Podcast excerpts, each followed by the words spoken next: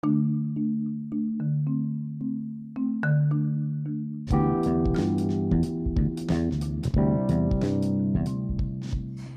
σου, καλώς ήρθες στο Star You. Είμαι η Κομράστρο, η τιμή αστρολόγα της καρδιάς σας, Tarot Reader και ρουσίδα στριπτηρίου στην προηγούμενη ζωή της και σε κάθε επεισόδιο αυτού του podcast θα σου κάνω λίγο μαθήματα αστρολογίας, θα φέρνω εκλεκτά καλεσμένα και θα μιλάμε μαζί για πολιτική, pop κουλτούρα και ό,τι άλλο προκύψει. Αν θες να στηρίξεις αυτό το podcast μπορείς να βρεις το link μου στην περιγραφή του podcast ή στην περιγραφή κάθε επεισοδίου που μπορείς να κάνεις μια μικρή δωρεά.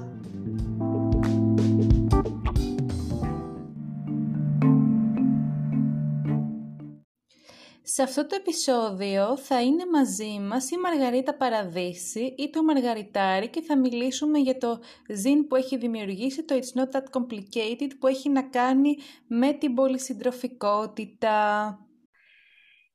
Καλησπέρα Μαργαρίτα, πώς είσαι; Καλησπέρα Ιωάννη πολύ καλά. Χαίρομαι που τα λέμε σήμερα. Καταρχάς, ε, στην pre-recording συνάντηση μου είχες πει να κάνεις ένα ξεκαθάρισμα όσον αφορά την ορολογία, οπότε ευχαρίστως να το κάνεις.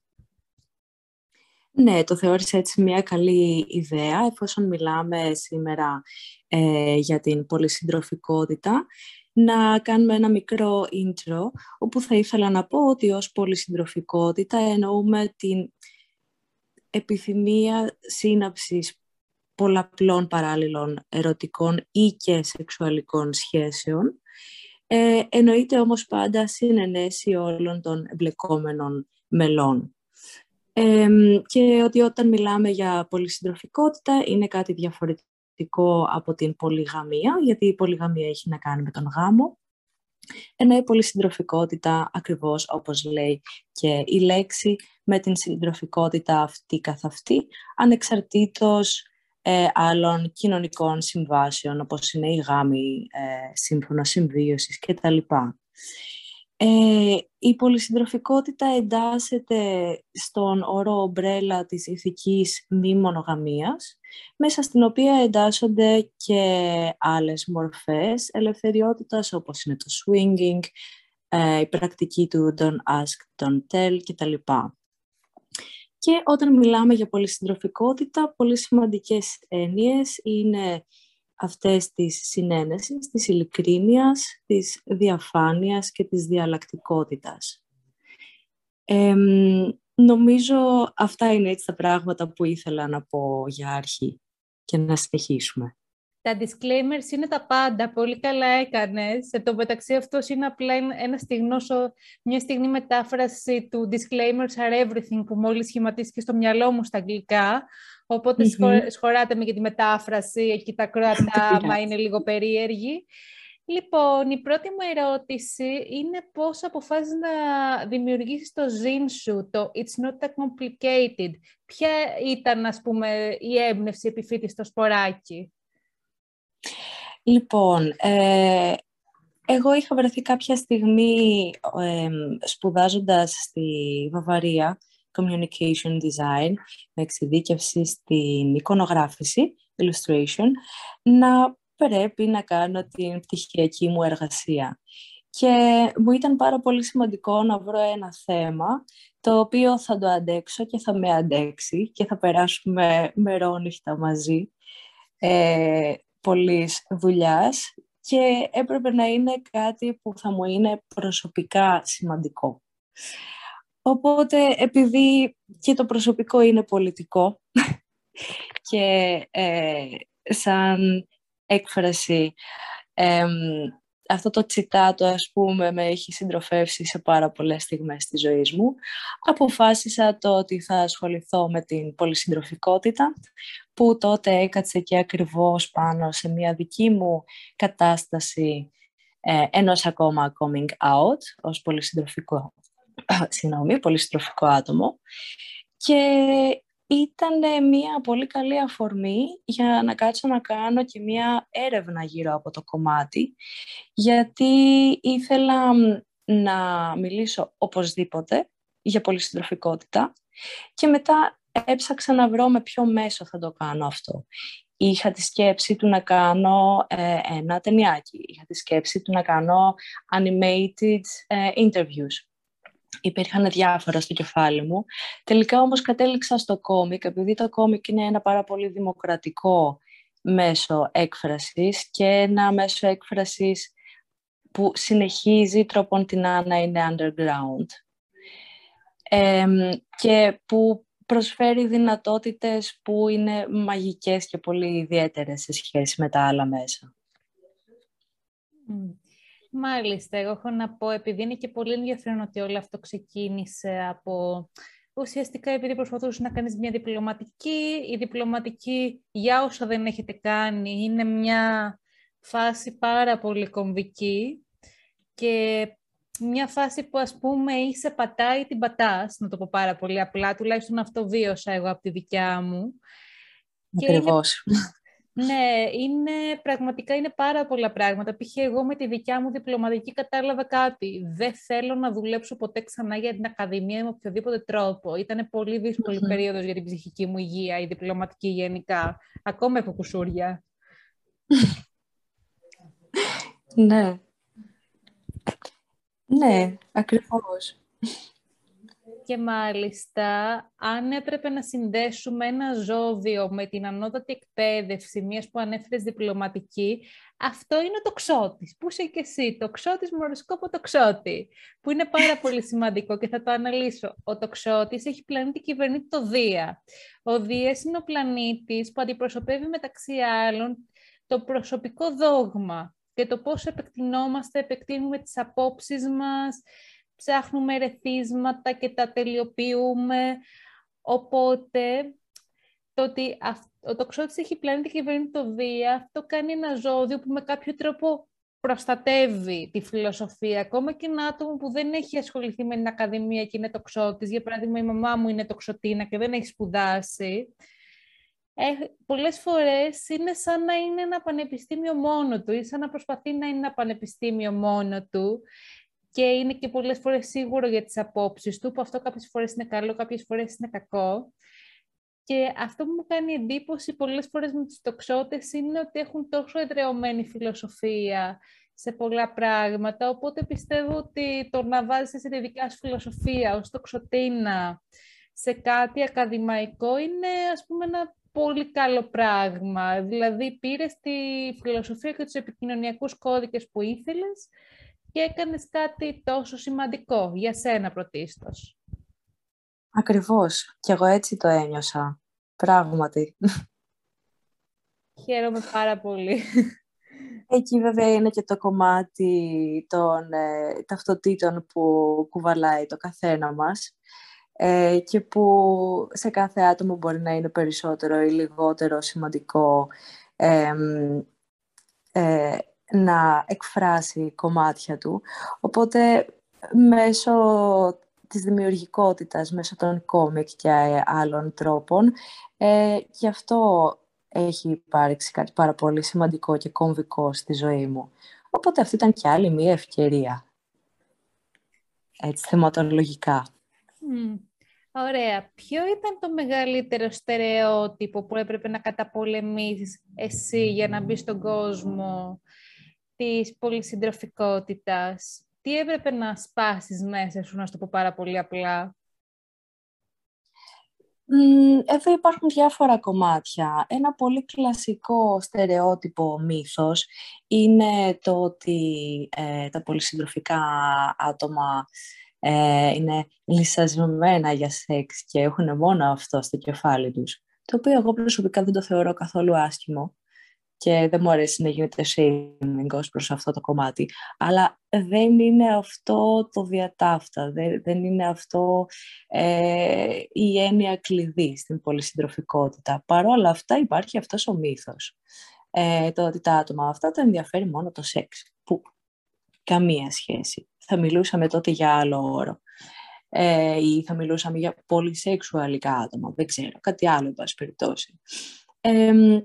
Τώρα μέσα στην κοινότητα και πέρα από όλο το slut shaming, κυρίως για τις θηλυκότητες και τις γυναίκες, ε, υπάρχει πάρα πολύ το ότι για να είσαι ένα αξιοσέβαστο πολύ άτομο, ε, πρέπει να διατηρείς μονίμως τουλάχιστον δύο και άνω ερωτικές σχέσεις, το οποίο επίσης είναι μια πολύ μεγάλη βλακεία, γιατί έτσι μπαίνεις σε κάποια ανταγωνιστικά καλούπια χωρίς καμία λογική.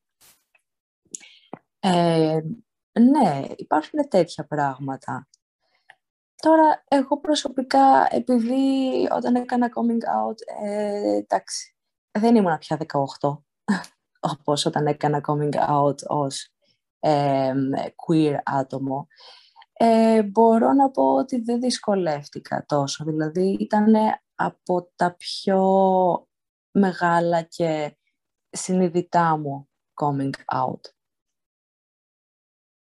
Εγώ θέλω να σταθώ στο κομμάτι του ανταγωνισμού, γιατί είναι κάτι που το έχω βιώσει κι εγώ. Ε, όχι, το έχω βιώσει στο κεφάλι μου, γιατί ας πούμε και τώρα είμαι σε μια σχέση ένα χρόνο και δεν έχω κάποια άλλη, ας πούμε, παράλληλη σχέση. Παρόλο που είμαι πολύ άμορος, το άτομο που είμαι μαζί ξέρει ότι είμαι πολύ άμορος και είναι ok με αυτό. Ήταν από τα πρώτα πράγματα που συζητήσαμε. Αλλά πολλές φορές πήγαινε στο μυαλό μου στο γιατί δεν έχω και κάτι Και μετά σε φάση ότι δεν είναι η φάση μου, γιατί ειδικά λόγω... Δεν θα, δεν θα κατηγορούσα τόσο την καραντίνα, τόσο ότι εγώ ήθελα να κλείσω λίγο κοινωνικά, γιατί πολλές φορές δεν έχω και το capacity να συναστρέφομαι με κόσμο σε τέτοιο βαθμό, ώστε Μπράβο. να έχεις και κάτι δεύτερο. Αυτό που λες τώρα είναι πάρα πολύ σημαντικό ε, και θεωρώ ότι ως πολύ συντροφικά άτομα έχουμε, αν μη τι άλλο, χρέος πρώτα στις εαυτές και στα εαυτά μας και μετά και ως προς τον άλλο κόσμο, για αρχή να ξέρουμε τις δυνατότητές μας. Ε, γιατί όταν θέλεις να είσαι ε, σε, σε καλούς όρους με το άτομό σου και με τους γύρω σου, είναι πάρα πολύ σημαντικό να ξέρεις πόσο μπορείς να δώσεις. Πόσο ενέργεια έχεις, πόσο χρόνο έχεις πριν συσχετιστείς με κάποιο άτομο. Γνώμη μου. OK, okay, γνώμη σου. Το, εν τω μεταξύ πολύ τοξοτίνα το γνώμη μου. Σε φάση...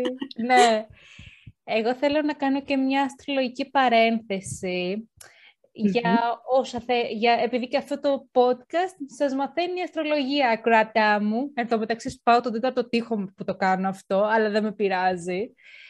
Ε, για να βρούμε στο χάρτη κάποιου ατόμου κατά πόσο έχει ροπή προς το πολυάμορι, υπάρχει εξής ένδειξη. Η Αφροδίτη είναι ο πλανήτης του σχετίζεστε.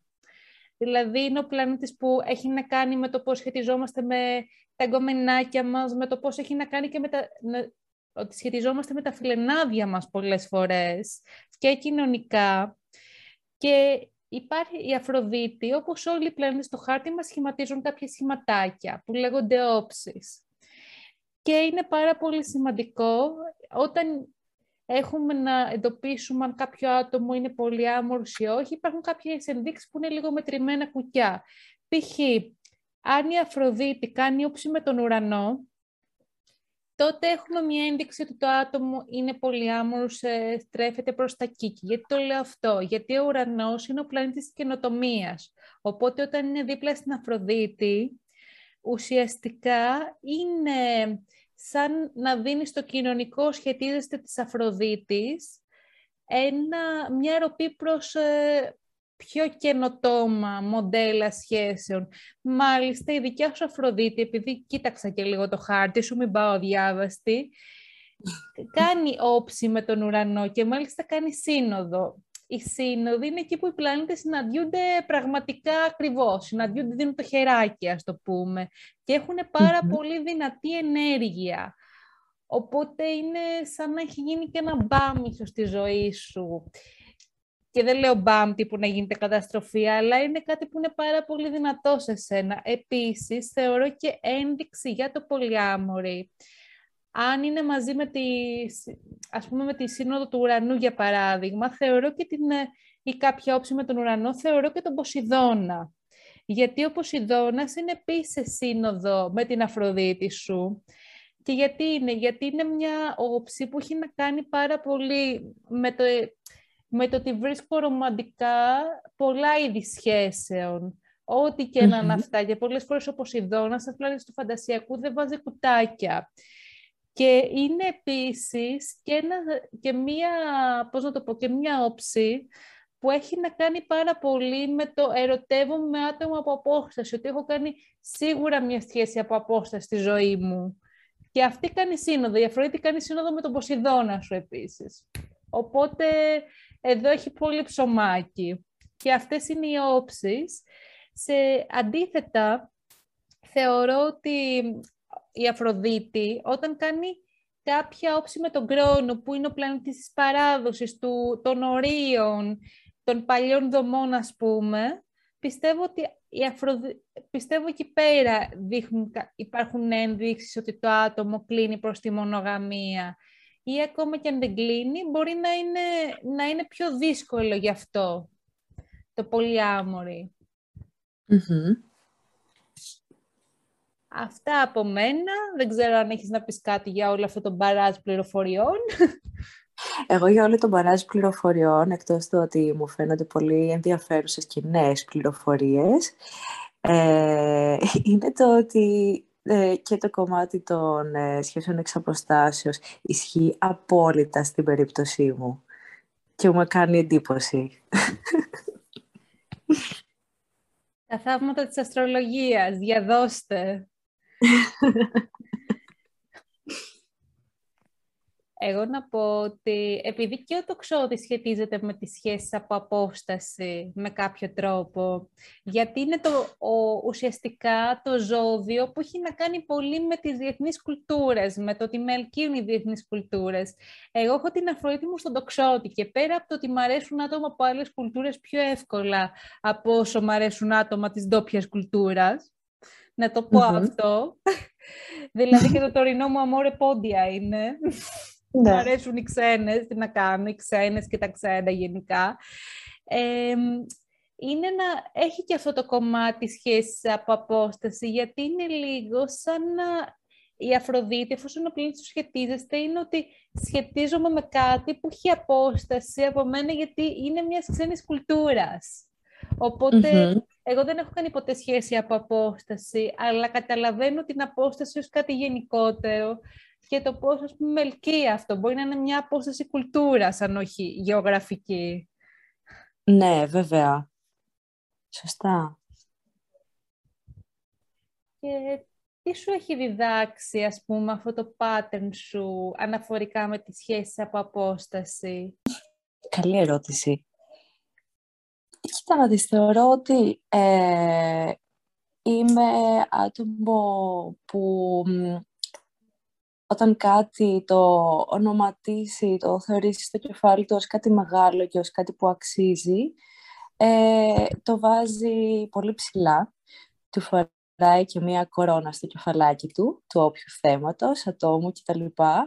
Ε, και το κρατάει και το στηρίζει και το προστατεύει μέχρι εκεί που δεν πάει. Ε, εμένα στο μυαλό μου το τόξο του τοξότη, για παράδειγμα, δεν είναι απαραίτητα κάτι το εχμηρό, παρότι μπορεί πολύ εύκολα να γίνει, αλλά είναι και κάτι το οποίο χρησιμοποιεί για να ε, προστατεύσει, χρησιμοποιεί για να ε, κάνει καλό και όχι για να πληγώσει, για παράδειγμα. Οπότε και οι σχέσεις εξ αποστάσεως, κάπως έτσι τις βλέπω, ε, κάτι το οποίο είναι δύσκολο και ως κάτι το οποίο αν τεθεί ως στόχος, μετά είναι στόχος και είναι εκεί, είναι ψηλά. Φιλοδοξία, το ξωτίστικη φιλοδοξία. Ναι, ναι, ναι, τελείως. Ποια είναι η αγαπημένη σου ιστορία από αυτές που παρουσιάζεις το It's not that, that complicated? Η αγαπημένη μου ιστορία από τις ε, τρεις, γιατί Τώρα πάμε για το part 2, αλλά μιλάμε για το part 1 που έχει εκδοχή, ε, εκδοθεί ήδη.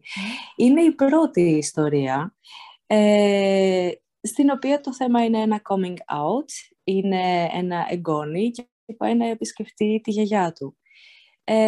και ενώ θέλει το εγγόνι να κάνει coming out στη γιαγιά, εν τέλει αλλάζουν οι όροι του παιχνιδιού και μένει με το στόμα ανοιχτό δεν θα κάνω τεράστιο spoiler, αλλά αυτό είναι το αγαπημένο μου story. Είχε βγει πάρα πολύ αυθόρμητα και τυχαίνει να έχει και τις δύο αγαπημένες μου ε, χαρακτήρες.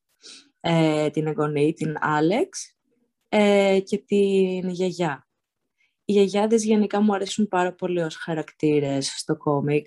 Νομίζω ότι έχει παίξει καθοριστικό ρόλο το ότι έχω μια πάρα πολύ λατρεμένη και συνονόματη γιαγιά. η οποία το εξαιρετικό είναι ότι ε, έπριζε τον αδερφό μου να της μεταφράσει το κόμικ μου. Και έλεγε, μα πες μου, μα πες μου, τι γράφει εδώ; και ο αδερφός μου μαζευόταν, δεν της έχει πει ακόμα. Αλλά ναι, αυτή είναι η αγαπημένη ιστορία και οι δύο αγαπημένοι χαρακτήρες. Γιατί κάπως στο κόμικ μου ήταν πάρα πολύ σημαντικό ε, το να πλάσω χαρακτήρες που να μην είναι μόνο ε, άτομα με τα οποία συναναστρέφομαι. Μου ήταν σημαντικό να έχω τρίτη ηλικία, μέση ηλικία, άτομα μη λευκά, άτομα με αναπηρίες, neurodiverse, ε, με migration background, με διάφορα άλλα χαρακτηριστικά. Και τώρα θα σε φέρω στην Ελλαδίτσα μας, στην καταπληκτική αυτή χώρα, και θέλω να ρωτήσω το εξής. Ποια βήματα χρειάζεται να κάνουμε στην Ελλάδα, ιδίως μες στο LGBT community, για να γίνουμε καλύτερα educated όσον αφορά το polyamory.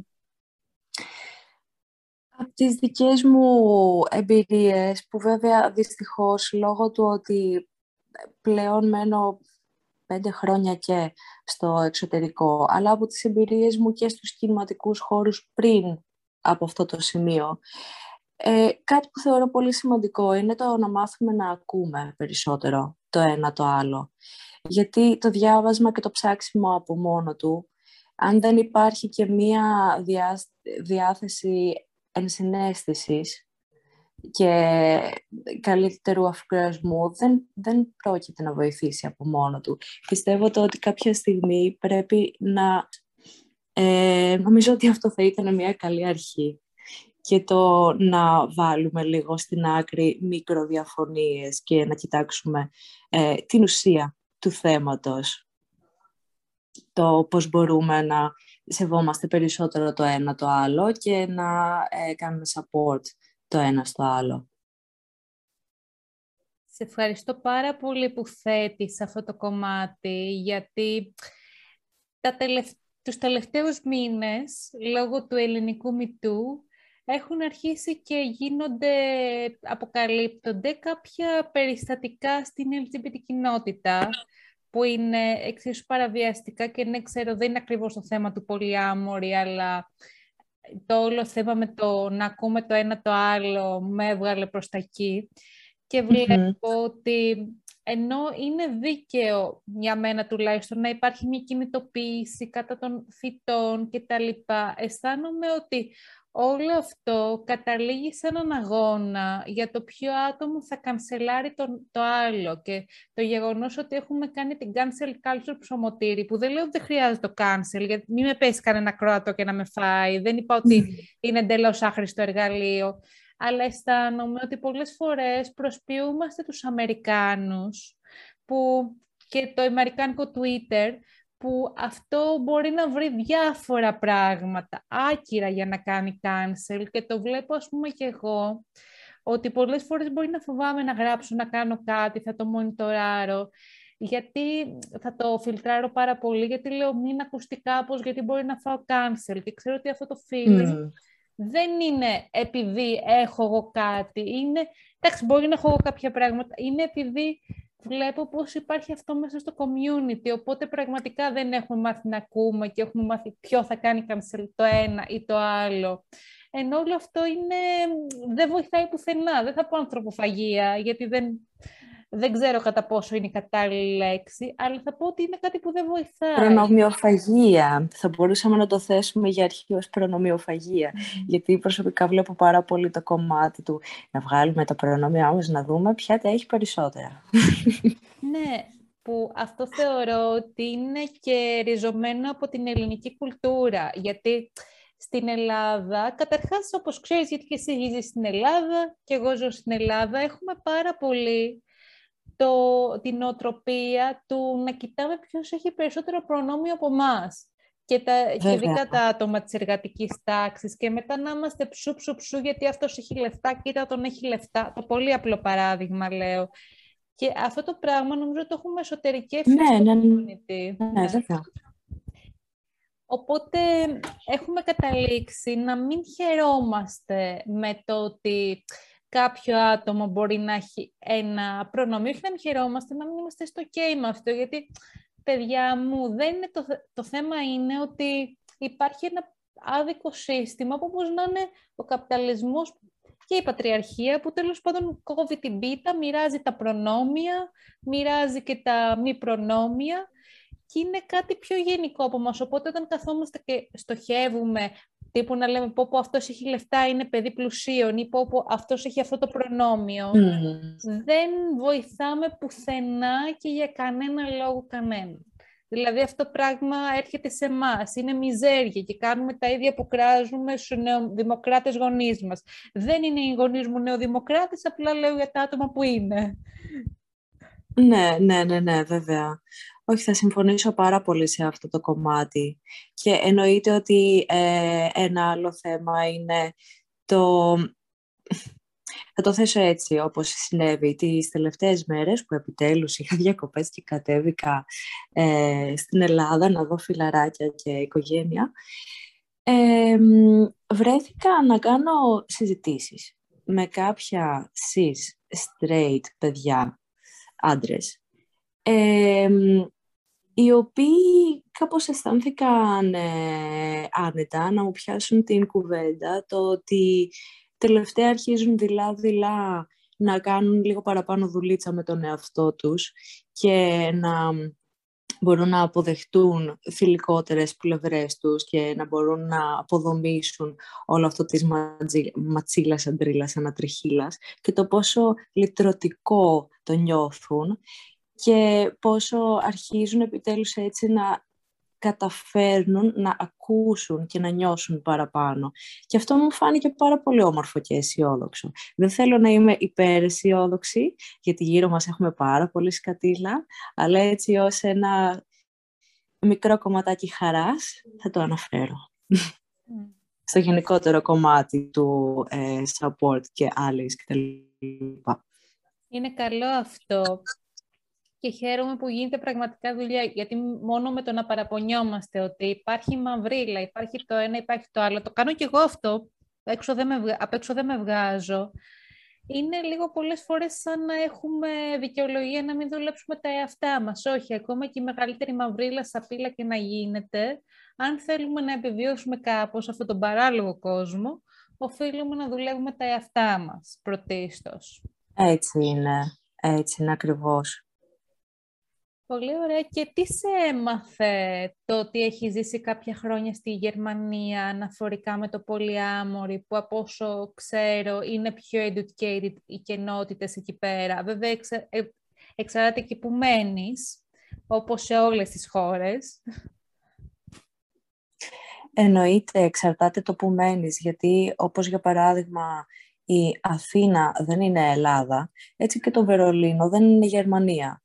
Ε, πριν μετακομίσω στο Βερολίνο, έμενα σε μια μικρή φοιτητούπολη, το Würzburg, αντί να το προφέρει άνθρωπος αυτό, στη Βόρεια Βαβαρία. Και εκεί τα πράγματα ήταν συντηρητικά. Ε, οπότε πραγματικά μετράει πάρα πολύ το σε ποιο πλαίσιο θα βρεθείς. Αυτό που είδα όμως είναι ότι υπάρχουν πάρα πολλές, σε τοπικό επίπεδο σκέψου, πάρα πολλές ε, πόλη ομάδες, άλλες με καθαρά πολιτικό, ακτιβιστικό χαρακτήρα, άλλες με πιο προσωπικό ε, και έτσι χαρακτήρα του να βρισκόμαστε ρε παιδιά και να αλληλοβοηθιόμαστε και να υπάρχει ένα τραπέζι που καθόμαστε γύρω του και προσπαθούμε να βοηθήσουμε το ένα το άλλο. Το οποίο, για παράδειγμα, και αυτό είναι κάτι που στην Ελλάδα δεν το έχω δει. Στην Ελλάδα έχω ζήσει πάρα πολύ το ε, πολύ πολεμοχαρές και εξώστρεφο πάμε να κάνουμε δράσεις, αλλά χωρίς εν τέλει να μένει ποτέ χρόνος για εσωτερική ζήμωση, για παράδειγμα. ή για εργαστήρια βιωματικού χαρακτήρα ε, και τέτοια κομματάκια. αυτό που βλέπω στο Βερολίνο τώρα συγκεκριμένα που μένω είναι ότι το poly community είναι αρκετά κανονικοποιημένο. Ε, εννοείται ότι αυτό δεν σημαίνει το ότι σε οποιονδήποτε εργασιακό χώρο πας και βρεθείς ε, θα είσαι ξεκάθαρα out. Εννοείται ότι πάντα κάθε άτομο προσέχει και σφιγμομετρεί καταστάσεις και βλέπει αναλόγως πώς αισθάνεται άνετα να εκφραστεί, να ανοιχτεί ή όχι. Αλλά γενικά υπάρχει μια ορίμανση, υπάρχει μια ετοιμότητα, υπάρχει μια πάρα πολύ καλή βάση. Αυτό προσλαμβάνω. Ποιο representation του πολυάμορη στην pop κουλτούρα θεωρείς ότι σε αντιπροσωπεύει, αντιπροσωπεύει ας πούμε τις αξίες σου γύρω από αυτό καλύτερα; Mm, κοίτα να δεις, προσωπικά ε, μου είναι πολύ συμπαθής και η έννοια της σχεσιακής αναρχίας. και τι εννοώ λέγοντας αυτό, το ότι ε, το να βάλεις τις ανθρώπινες σχέσεις ε, ως ισότιμες μεταξύ τους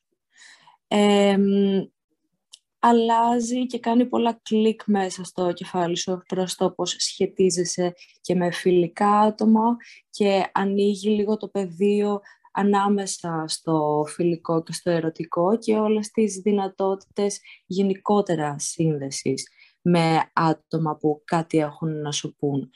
Ε, αυτό μου αρέσει πάρα πολύ και το θεωρώ και πολύ πιο βιώσιμο εν τέλει. Έχω γνωρίσει π.χ. άτομα τα οποία έχουν συντροφικές σχέσεις μεταξύ τους και μπορεί να έχουν ή να μην έχουν παιδιά. Δεν υπάρχει πλέον το ερωτικό κομμάτι, αλλά έχουν πολύ καλούς όρους μεταξύ τους και ε, έχουν μια διαβριμένη οικογένεια ή έχουν πάρα πολύ καλή επαφή μεταξύ τους και είναι σαν κολλητοί που να γνωρίζονται χρόνια. Αλλά επιλεγμένη οικογένεια, ξέρεις, από αυτή την άποψη. Το κομμάτι του representation που με αφορά ως προς το πολυάμορι είναι ξεκάθαρα εννοείται ε, το queer, γιατί αν κοιτάξεις και σε έρευνες που είχα ψάξει τότε, οι περισσότερες έρευνες για το πολυάμορι είναι από τον Καναδά, όπου και ο ακτιβισμός εκεί και σε καθαρά συστημικά πολιτικά πλαίσια είναι πάρα πολύ μπροστά. Και ναι, από τις εκεί έρευνες προκύπτει ότι το μεγαλύτερο κομμάτι των πολυατόμων είναι ε, συνήθως bi, αλλά και γενικότερα queer. Αυτό όμως δεν είναι κάτι το οποίο φαίνεται στα mainstream μέσα. Πάρε ταινίες, ειδήσεις, ε, μουσική κτλ. Γι' αυτό και μου είναι πολύ σημαντικό να υπάρχει κι άλλη δουλειά, κι άλλη ορατότητα, κι άλλο representation, αλλά σωστή αντιπροσώπευση και όχι φετιχοποιημένη αντιπροσώπευση.